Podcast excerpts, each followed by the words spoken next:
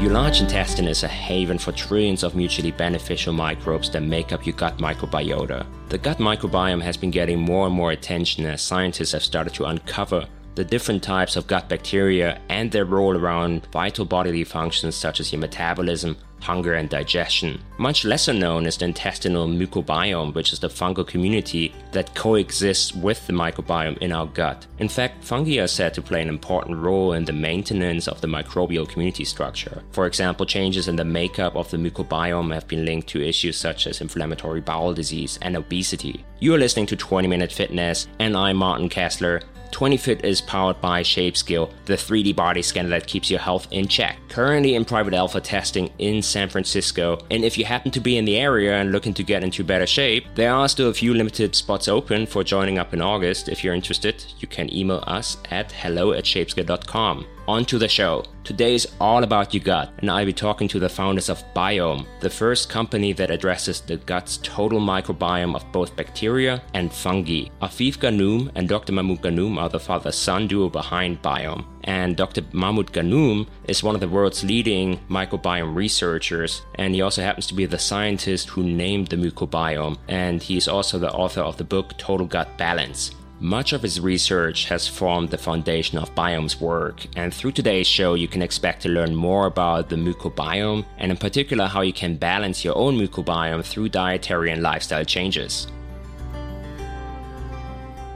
So I, I'm Afif Ghanoum. I'm the co-founder of Biome, and I'm a biotechnology attorney by background. And this is Doctor Mahmoud Ghanoum, my co-founder of Biome, and he happens to be my dad. So the inspiration for Biome was that in two thousand sixteen, my father was doing a big clinical trial on the role of the microbiome in Crohn's patients. And what he found, and this was a study uh, discovery that got a tremendous amount of attention in the Crohn's community, was that for the first time, he was able to identify that bacteria and fungus were actually working together in the gut to create these very viscous, thick biofilms in the digestive tract. And those biofilms were causing serious side effects for people with Crohn's. So when that study came out, the reaction was just huge around understanding that fungi had a role to play hmm. in the microbiome. And, and when we looked around, we actually didn't know much about the probiotic space. But what we looked around and we saw, like, wow, everybody talks about bacteria. No yeah. one's doing anything to address the role of bacteria and fungi. You have so, to say, but before I read the book, and there's a book uh, called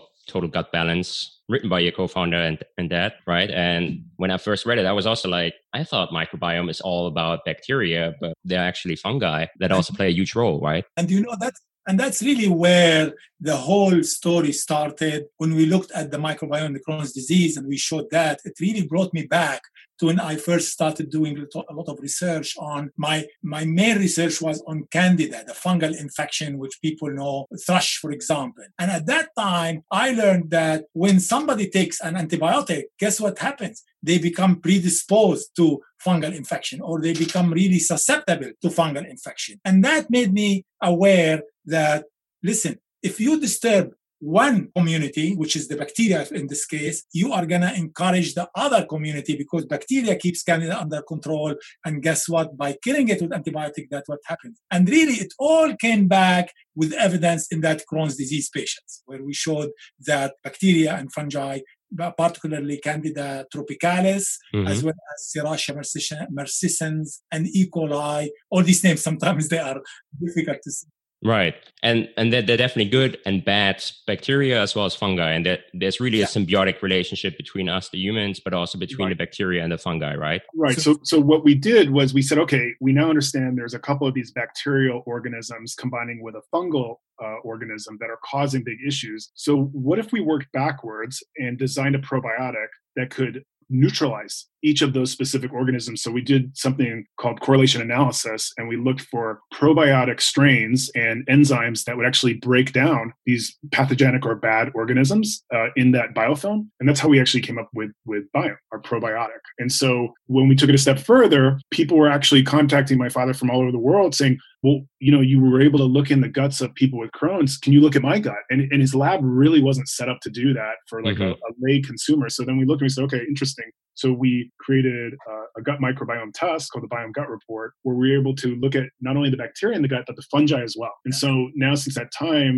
uh, we formally launched in two thousand seventeen, we've sequenced thousands and thousands and thousands of people all over the, all over the United States. And really what we've realized is that people, you know, they think they want to know what's going on in their gut, but they really just want to understand, like, okay, how do I feel better? Right? Like that's right. really what they're after. So, you know, the analogy we ended up using was like a credit report, you know, because if you get a bad credit score, that's really what you're concerned about. It's not really that like you didn't pay your gym membership and that's what's hurting your, your score. You want to know, okay, what my score is and how can I improve it? So we said, like, let's really take that design aspect and really build out a report that's easy to understand. Like, you know, we'll, we share the bacteria, the fungi, but really it's about the recommendations. Like, what can I can do nutritionally to optimize my gut? And so after doing that, we kept seeing the same answers. And my dad said, you know, this really kind of warrants a book because people, like you said, when, and you're well-educated in this area yep. and you thought it was, was uh, really just bacteria. You didn't really understand the role, you know? So we thought that's an opportunity. And really that's what his book, Total Gut Balance, does, is really explain what is the microbiome, you know, what is fungi's role, what is bacteria's role, and then what can you do about it? And that's really the beauty of it, is that when we put the book together, what we wanted to do is we need to inhibit the pathogen, as you said, those organisms that cause disease, while encouraging the beneficial one, such as uh, Lactobacillus, Bifidobacterium, but also the fungus or the yeast, which everybody knows, Saccharomyces uh, boulardii or Saccharomyces mm-hmm. cerevisiae, which we use in co- baking and we, uh, winemaking and this sort of thing. So we need to encourage these because not all fungus are bad. At the same time, when we knew that these pathogens work together to form these biofilms, which we call Uh, digestive plaque, is like the plaque in our teeth. We clean our teeth every morning to get rid of it. We cannot do the same in our gut. And that's why we wanted to come out with diet as well as probiotic and prebiotic to try to disturb this plaque in our gut so that you rebalance your gut and then start feeling well, not only in your gut, but all over as well. Right. And you created a whole sort of new diet around this of creating really a healthy a microbiome, right? How does that look? Exactly. You know what? What's so interesting, we did a study and we published it uh, recently where we took samples of people, fecal sample or stool sample mm-hmm. to just know what is the microbiome, both bacteria and fungi that in your particular gut, okay? And then we let them go in on the diet for about four weeks and then we looked what happened at the end. And guess what?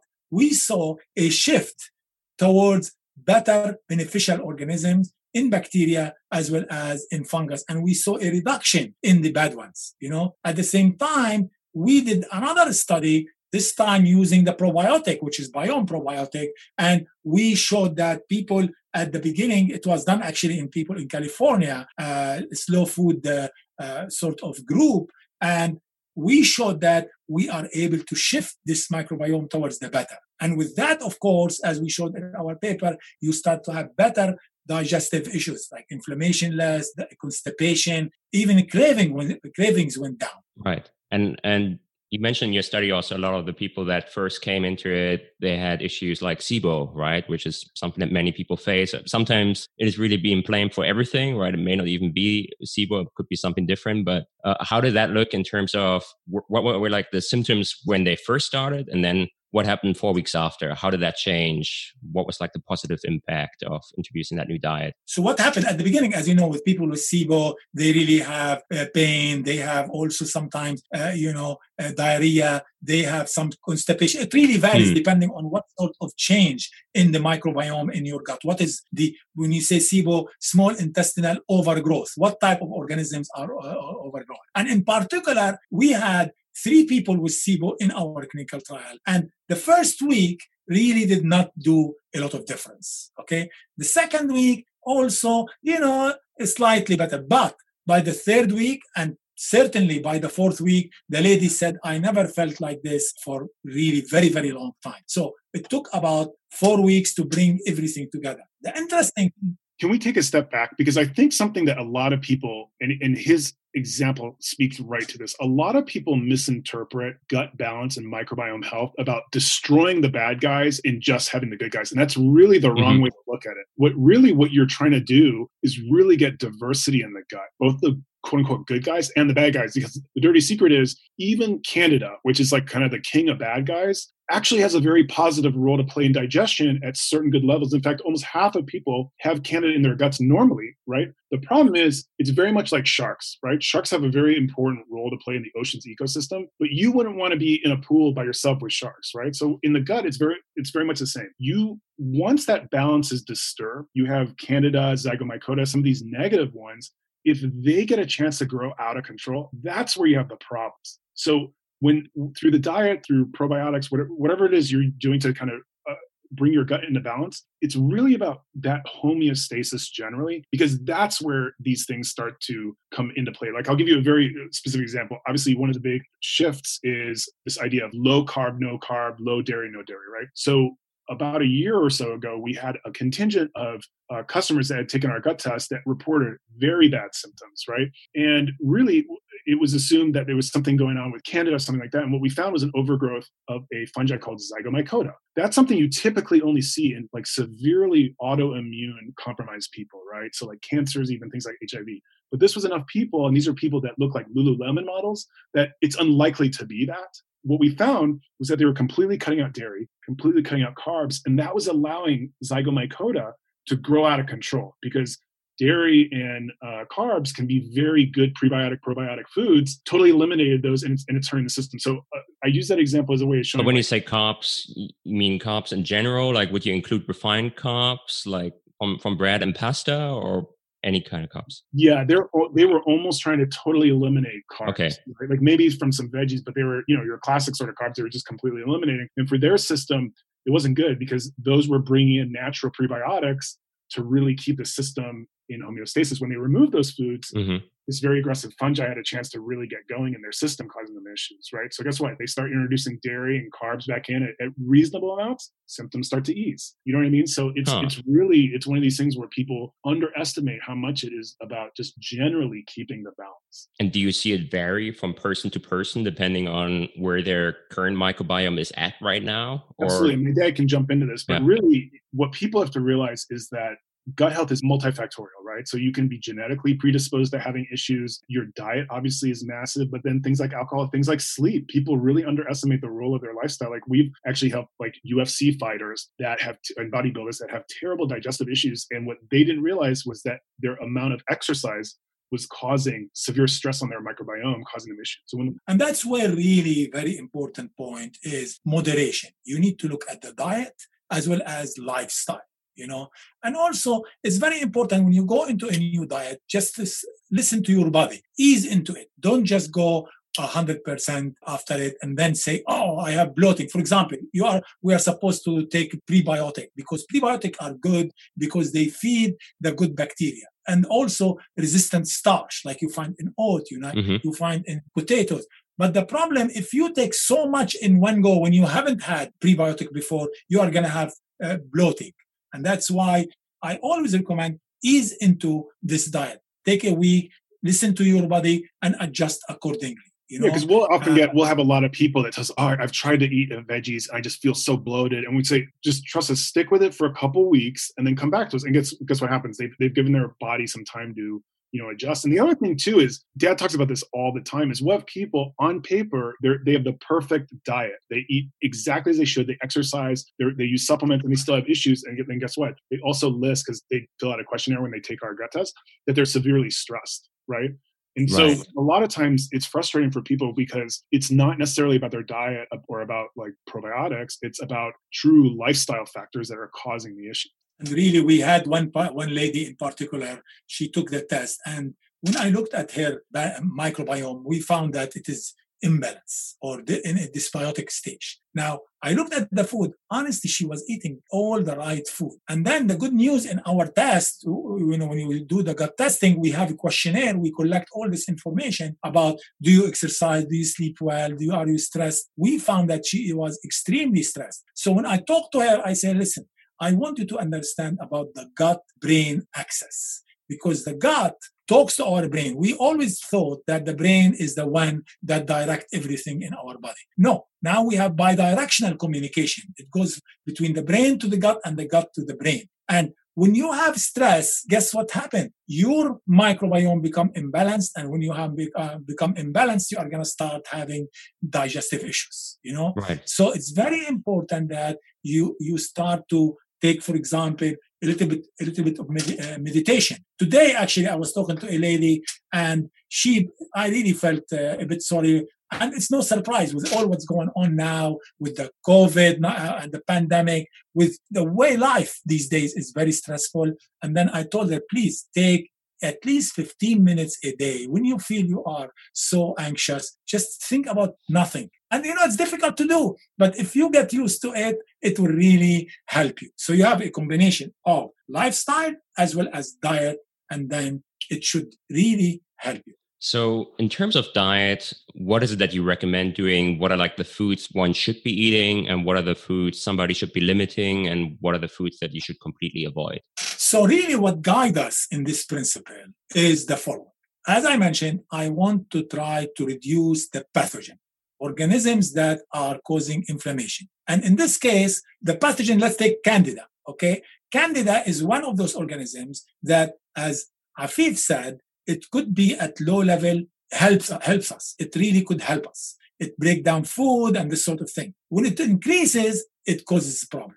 Now, what type of food? For example, sugar. It, Candida loves sugar. So you need refined sugar, all these sweets and whatever, they are not good. But to encourage it, you also need to take some food that have vitamins, uh, especially B, A, and C. Why? What happens? Studies have shown that if you have deficiency in these, then uh, in these vitamins, you are going to have gastrointestinal issues with the Candida. Also, if you eat some good protein, lean protein from plants, from fish or poultry, this is going to help Candida also very well. Now, let's look at what can we do, what type of food we need to support the beneficial organism. And in this case, I give you bacteria such as Bifidobacterium and Lactobacillus. Prebiotic is very good. Resistant starch. A lot of oatmeal, for example, is great. Unripened banana, it will help you. You know, then we like to have some anti-inflammatory food, like cruciferous vegetables. These vegetables are really very helpful. What are those? They are anti-inflammatory and anti exactly antioxidant. You know, then finally, I we want what Afif mentioned before about this digestive plaque. We need to uh, eliminate it. How can we do that? For example, apple cider vinegar is great. Turmeric is great. And sometimes, of course, you can you need the help with some probiotic. But one thing which I always like to advocate for snacks, especially like pistachios. Pistachios is unbelievable. It has been shown, like there was a study where compared pistachio and walnut, and guess what? Pistachio is really superstar when huh. it comes to supporting your your your gut health. So there are some other food uh, which are what you call microbiome friendly food. Okay, you have ginger, for example, which is great. Garlic, garlic is one of my favorite. You know, in fact, I just tell you a story. This is what brought me to the U S because I studied garlic and I published three papers on the benefit of garlic in really not in killing Candida, as well as in uh, really supporting against the biofilm. Oh, no way. And would you recommend eating garlic, turmeric, and uh, apple cider, ginger, and all of those every day or a certain amount every week? That, that's that's really very, very good. I would say these food you want to eat three to seven times uh, per week. You know, you don't have to have every day. And, and something we always point out is because people say, oh, garlic, apple cider vinegar, like, how am I going to get this? It, it doesn't have to be overwhelming. It can be like a little bit on some salad, mm. mix in with nuts. You, you know what I mean? Like, I think some one of the problems we always run into is it's it's very... people want to go to extremes, right? They want to, if, if you tell me to eat garlic and, and drink apple cider vinegar, they're going to, you know, go to cloves and jugs of this stuff, right? That, that's not really what you need. You know what I mean? Like you really need just like small, almost trace amounts of these to start seeing some difference, because the organisms we're talking about, they're microscopic. When we, when we show a picture on our website, it's at ten thousand x magnification, right? So you don't actually need a lot to really break it down, you know? The other thing, which I think like from the, uh, let's say a lot of us uh, take drinks during the day. Water is fantastic, but green tea is really, really very good. If you can take at least one cup of the green tea a day because of its polyphenols, is really very, very beneficial. Something else which is really good to have half a cup, again, three times, let's say, a day of fermented food, kombucha and this sort of thing, because they have some good organisms there.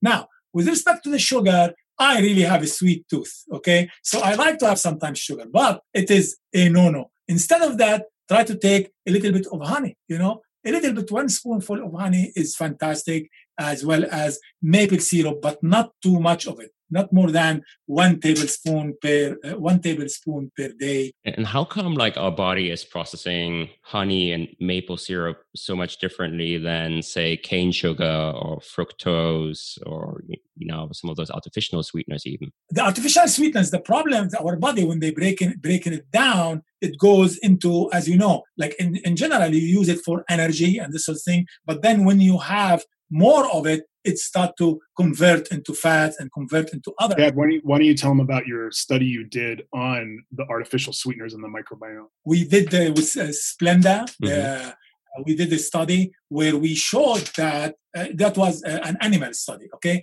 We showed that when you give the mice uh, Splenda sweetener, artificial sweeteners, which completely I, I am against, what it does is it increases the growth of Proteobacteria, the phylum Proteobacteria. And this Proteobacteria is a red flag for inflammation, okay?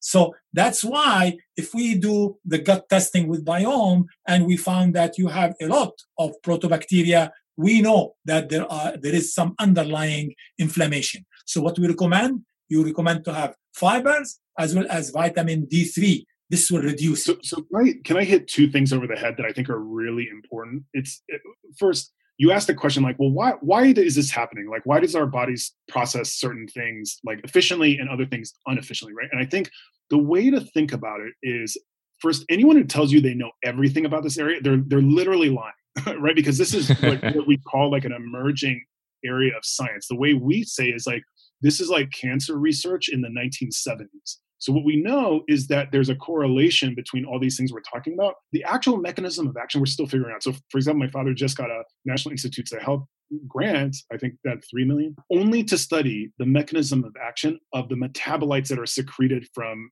probiotic strains in the gut. Why? Because we're not exactly sure why these things are happening. But what we know is the science is very clear that diversity of organisms is, is critical and that certain foods are are more efficient. And then it's not rocket science that a lot of chemical-based ingredients or artificial ingredients, they, they're just not as receptive for your body's uh, efficiency. You know, the other thing I want to really emphasize, because I, we don't feel like a lot of people, and it's ironic because we're in the supplement business, but we always say, listen, because uh, a lot of people say, well, what product, I, I have this, what, what product, and we're like, listen, they're called dietary supplements. They should be a supplement to what you're doing in your diet, right? Because a lot of times when we look, these people are having digestive issues. The first thing we're like, we, we almost don't want to hear what you were complaining about. How, how do you eat, right? And what we find is a lot of times they don't, really don't need a lot of help. They need to just adjust their diet. You know what I mean? So I, right. I think one of the things we always advocate is none of these products are silver bullets. They're an adjuvant to what you should be doing in your diet. Then, yeah, you know, like we love kombucha, we love sauerkrauts, all those things. The problem is, It, it's it's hard to get a consistent amount of probiotics just through foods, even very well done. And like this batch of sauerkraut may not be like that. Probiotics can help you get a consistent amount in your diet, right? And especially, especially when you have, let's say you take an antibiotic. When you take an antibiotic, what happens, as mentioned earlier, you are killing all the bacteria, not only the bad one, but also the good, good one. So having probiotic in this case, after you finish your uh, antibiotic course, is beneficial because you are going to uh, supplement the organisms in your gut and try to rebuild back what is beneficial bacteria there. And then with your diet and lifestyle, it will all come beautifully together. Right. Like the goal is ultimately that your your system is an amazing machine. It should be able to produce its own balanced ecosystem. The problem is because of, like we said, these multifactorial things always causing issues, it can help to have a boost from a supplement, but like you really should be looking at it. How can I create a machine through my diet, through my lifestyle that is self-fulfilling in creating probiotic strains in my organism, controlling some of these pathogenic organisms? Like your, your system's actually very powerful. Now, you know, when you run into immune disorders, yeah, th- then you're you're talking about a different category. But the other thing is, when people hear autoimmune, a lot of times they go straight to like very serious conditions. But you can be immunocompromised by having a cold, by being run down. Like there's a lot of, by being obviously stressed, right? Like my dad, he's extremely old, right? No, but like, but like babies, like you'll see babies will get Candida thrush. Why? Because their immune system is still being developed. And then obviously on the other end, you know, uh, older people are, their immunity is just slowing down. So, so that's where your diet and some of the other things you can do to really boost your immunity is, is critical. So I really want to bring an example of our gut is like a, your garden. Okay. Really, when we want to go now, especially now, I, I understand the weather in New York, the weather in here, Cleveland is beautiful. And so sitting outside in the garden will be so important. And when you love roses, you need to give them their fertilizers, their food, so that you have lovely roses. But at the same time, you want to kill the weeds. Otherwise, they'll be all over the place. And you you really, it's not the same feeling. So to me, when you look at our gut, there are microbes living there. Your gut is like the garden. What you feed it with food, with supplements or probiotic, for example, you are going to nourish the good ones. At the same time, you are going to kill the bad ones, okay? And that's why I say it's all in your hands. If you know how to feed the good guys, stop the bad guys, guess what? You really won the battle and you will enjoy the garden within you. Yeah, just to, just to add one other point to that, a lot of, there's more and more attention now, but people often ignore prebiotics' role in, in everything, which prebiotics is basically a fancy word for dietary fiber. It's very hard for your body to break down. But the, again, using the garden analogy, really you should think about it as the probiotics are the seeds of the garden, and then prebiotics are like that very rich topsoil, you know? So so what would be some good prebiotic foods that one could consume, or can you also get prebiotic supplements? So you can get prebiotic supplements, like we have one, but again, a few of my dad's favorite, he loves going through this list, but I'll beat him up. His favorite one is uh, gr- unripened bananas, right? Like they're, go ahead, Dad, take it from here. No, no, no. You see, I have to live with him, this guy.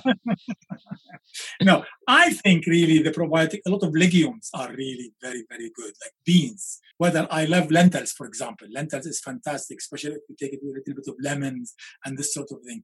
All type of... Uh, uh, yeah, they're definitely extremely uh, rich in fiber.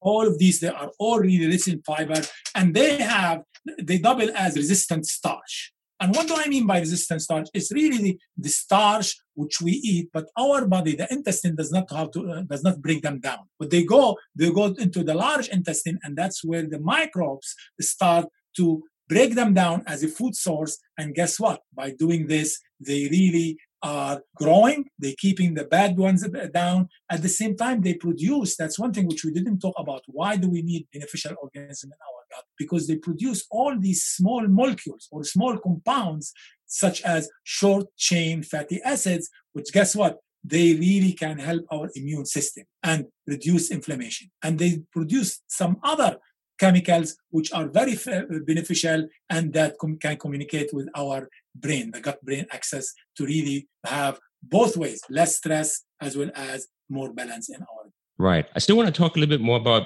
probiotics and particularly also your supplements. But before we do that, we have covered now a lot of the things that one should be introducing into their nutrition and into their diet. But are there also uh, certain foods or drinks one should completely avoid or limit because they could harm the balance in your gut? Oh, definitely. Like, for example, one of the big ones is the alcohol, for example. You know, we uh, I'm not saying don't drink alcohol at all.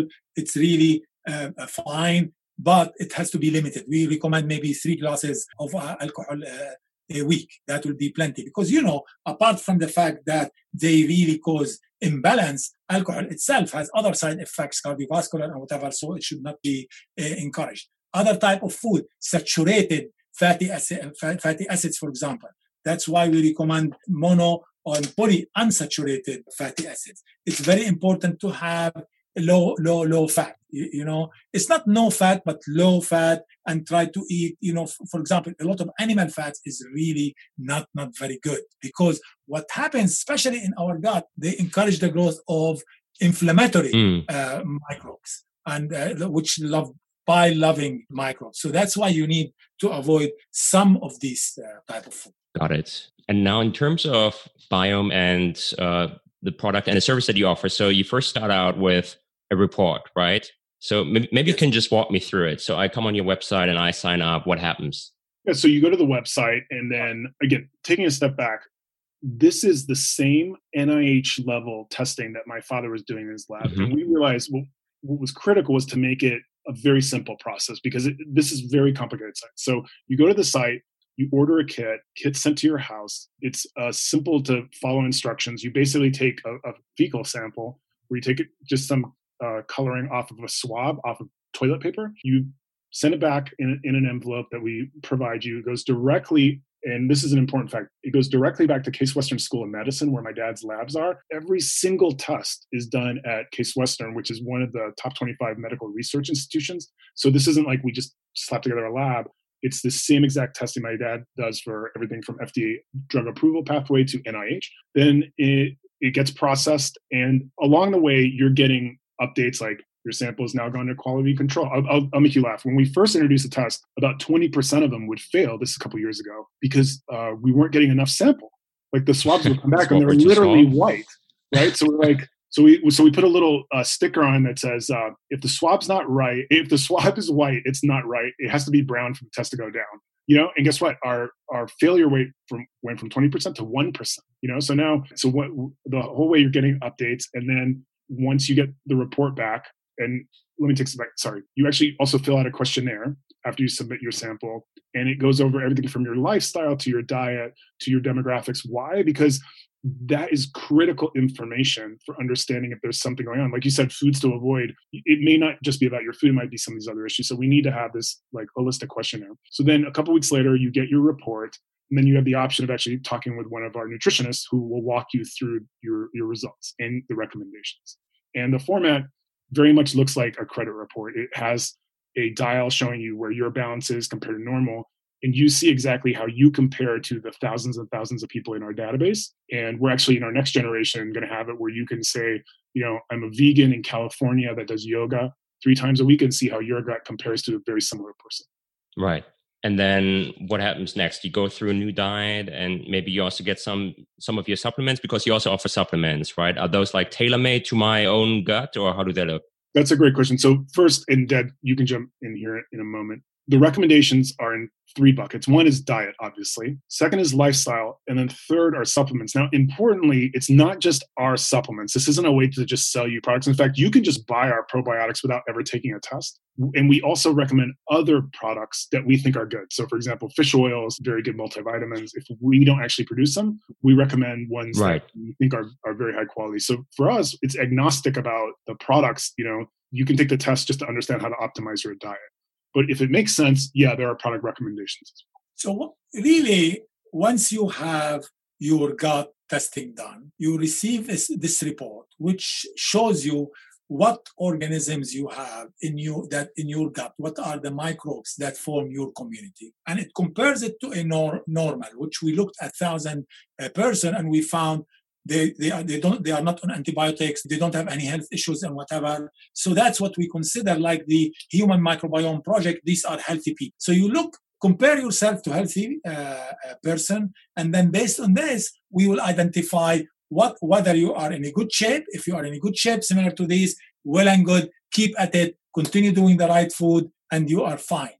If if you want sometimes to supplement yourself with a probiotic, just to make sure, you know, we all go off base sometimes, that will be very helpful as well. Then we go over the report, the report, then the recommendation. The recommendation, for example, we give them what are dietary comf- uh, the recommendation.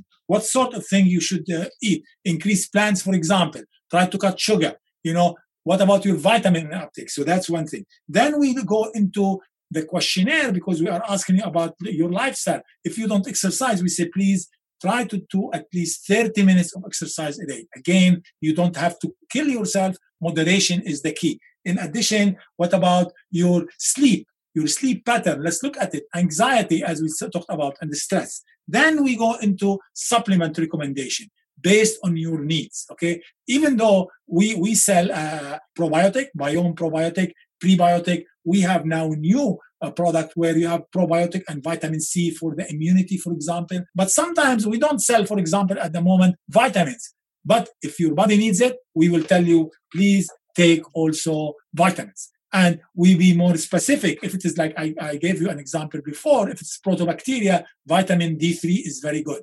If you have fungal issue, then please take A, B, and C. Maybe multivitamins is the way. So we also sometimes recommend, if you have some inflammatory issues, turmeric, for example, ginger, we, we give them also that. So you'll have a complete picture what you need to do, hopefully, to balance your gut. Right. And in your book, you mentioned that even within already twenty-four to forty-eight hours, you can already achieve some changes in your microbiome, right?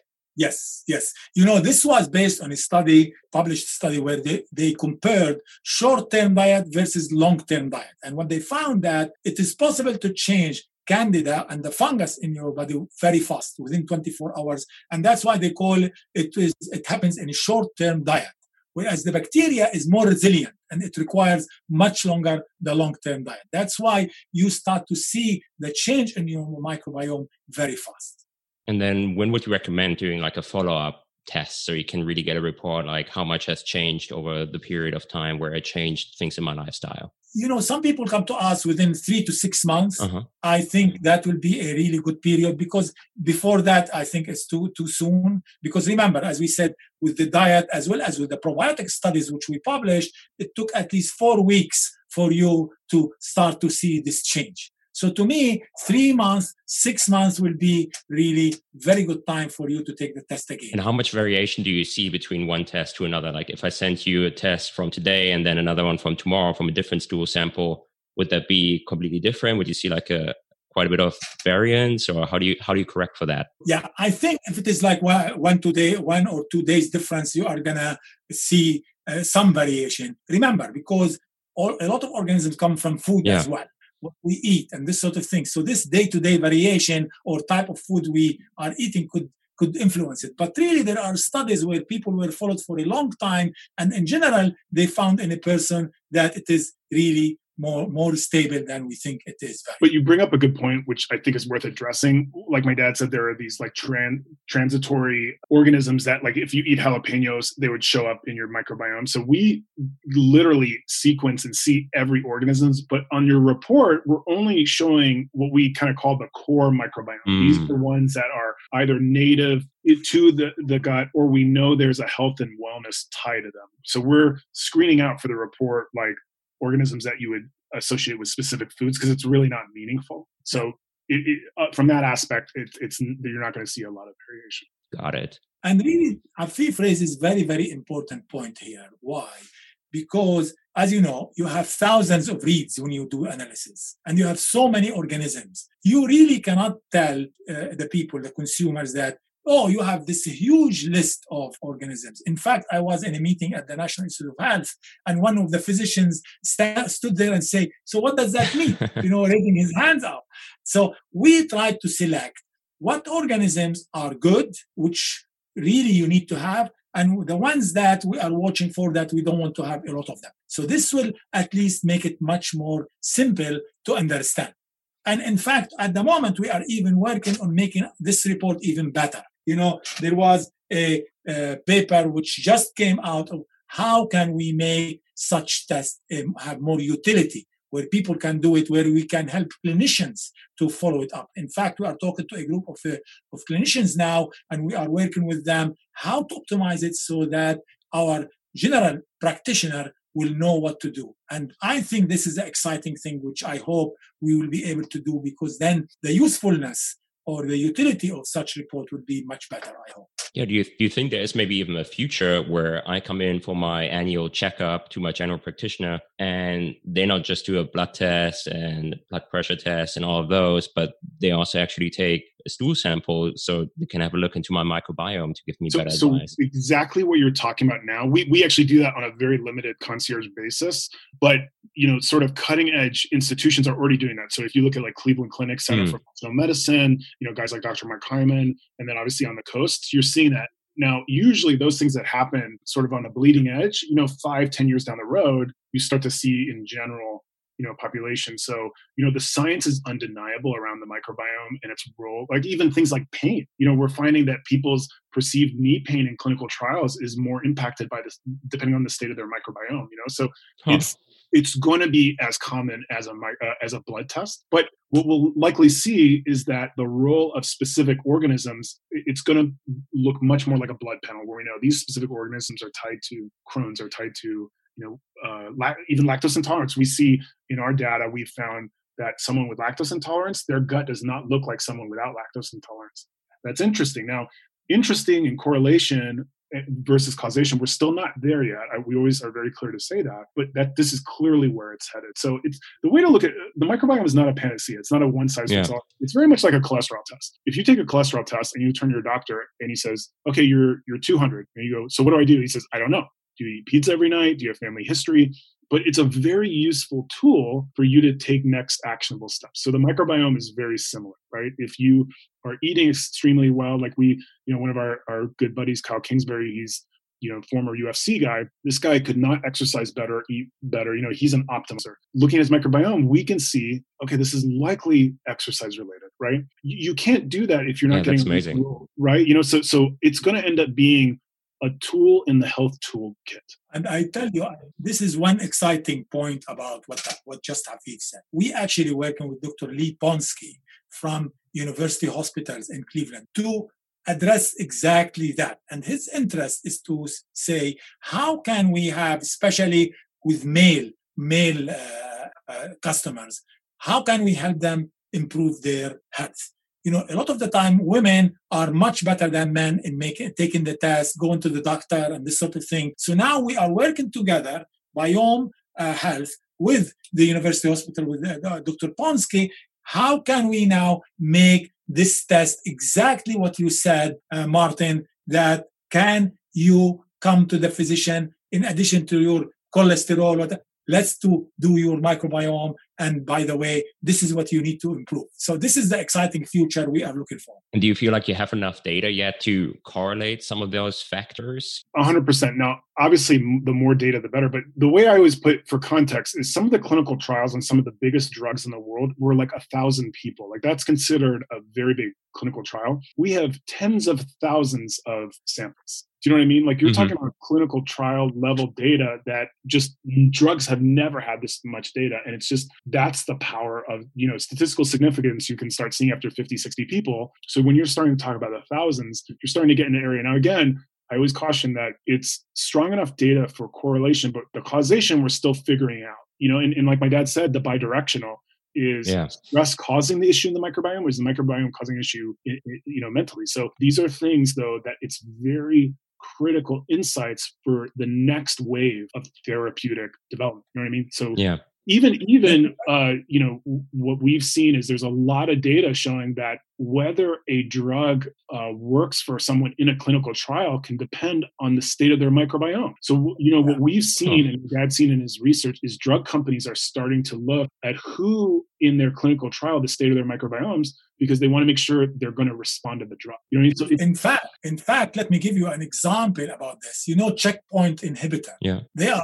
And new cancer drugs. thirty percent of people, when they take it, they fail. And what they found recently is that because the microbiome they have is, is breaking down these inhibitors, these drugs. And because of this, it does not work. So now we are starting to do some research where we have, it's very, very fascinating. Wow, really. Yeah, it's fascinating. We have a, an animal group that responds very well for uh, checkpoint inhibitors, while another does not respond. You know what we are doing? We are now, we just got fecal samples. We are looking at their microbiome, and it will be so exciting to see maybe because of the difference in their microbiome, these are the organisms responsible and of course for breaking down. And that's why it does not work in this uh, population, but it works in the others. And then this is a way for us to even have new ways of controlling these organisms. I'll, I'll even give you a further example. We can't say the company, but we're announcing it actually next week. We actually have a licensing deal with a pretty sizable pharma company where they're combining our probiotic with their drug to see if our probiotic is able to optimize the performance of their drug. Why? Because they think if their probiotic is able to actually improve the microbiome, it could actually make their drug more efficient. Now, a lot of science to do ahead of that. Mm-hmm. This is the promise of, of some of these things in the microbiome. Now, again, like I said about being in the seventies with cancer, yeah. there's a lot of work to go, but it's clear that science is indicating that the microbiome is the next frontier. Oh yeah, that's amazing. I can, I can only imagine now what it's going to be like in five, ten years from now. Right. Yeah, long after my dad is gone. You know?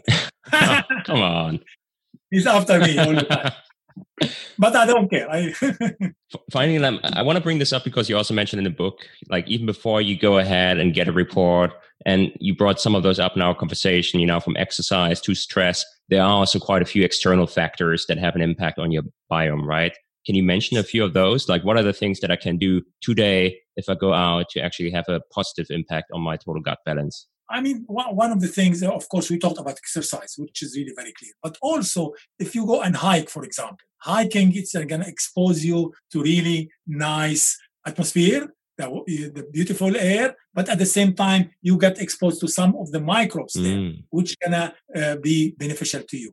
Like, for example, we have, if you have a dog, dogs, also, they show that kids would have dogs and this sort of thing. Obviously, you know, they exchange microbes with the, with the dog. That also is very, very helpful.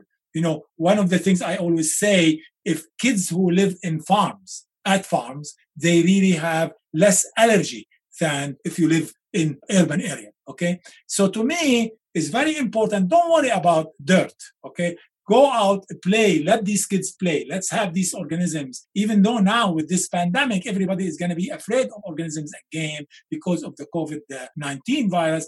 But there are very good microbes in soil and when you when the kids play outside, because that will train your body mm. to have a better immune response to these. So being out in nature, let the kids play, let them enjoy it. And then this is really is going to help you overall health. Nice. Yeah, I wonder like if that's going to have a profound impact now that, you know, we learn to wash our hands every thirty minutes nowadays.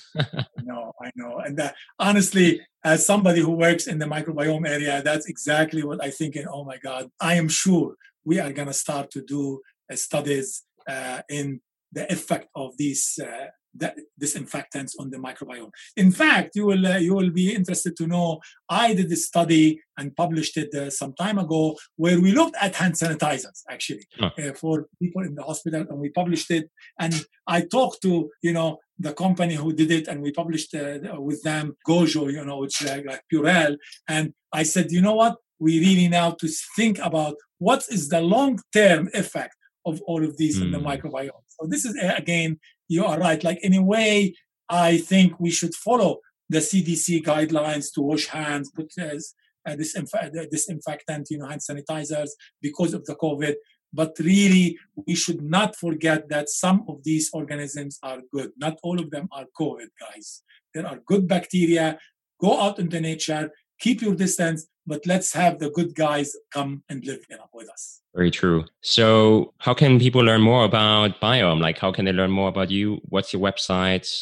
What are the next steps? So our website is biome health dot com. B as in boy, I O H M, biome health dot com. And uh, his book is called Total Gut Balance, which is on Amazon and major booksellers, although I don't know if any of them are open now. But yeah, that's, and the other thing we have on our website are hundreds and hundreds of recipes that people can also check. And we have a great podcast also where my dad talks about just the basics of the microbiome, and we interview a lot of experts, and that's called the Microbiome Report. Nice. Yeah, I feel we have really only touched the basics today. Unfortunately, we are out of time, but yeah, I mean, it's definitely a great resource then to come to your website, listen to the podcast, and dive deeper into the whole topic. Well, thank you so much for having us. Yeah, thanks for coming on the I show, really, Afif and Mahmoud. Much appreciated. I really appreciate it. Have a great evening. Yeah, you too. Take care. Wow, this was a long interview, and I still feel like we've barely even covered the subject. Achieving total gut balance is definitely a fascinating subject. And as you've heard today, there's a ton that you can do through diet, avoiding stress, and exercise. If you've never tested your own gut, I can only strongly recommend doing so. Just a few months back, after my interview with Richard Lin of Thrive, I took the microbiome test, and while I learned that I overall possessed a healthy microbial balance, I also discovered that I had far fewer Akkermansia muciniphila bacteria in my system than what is considered the norm. And further reading then revealed that there's a strong correlation between obesity and the lack of Akkermansia. And trials with mice showed that those who were supplemented with Akkermansia cultures developed an improved metabolic health and glucose sensitivity. Wow. Fortunately, as you've heard from the founders of Biome, you can achieve a ton through diet alone. I then introduced fish oil and cranberries, um, which research has shown to have a prebiotic effect on Akkermansia and thus encourage their growth. Anyways, this is really just one personal example, and there's a lot more that can be done as you've learned from today. If you are keen to learn more, I'd strongly recommend giving Total Gut Balance a read, as it not only features some of the science behind the microbiome diet, but it also includes some great recipes that you can follow. Let us know what you think about the microbiome and the microbiome. You can find us on Twitter and Instagram at Shape twenty Fit. I'm Martin Kessler from San Francisco, and this is twenty Minute Fitness.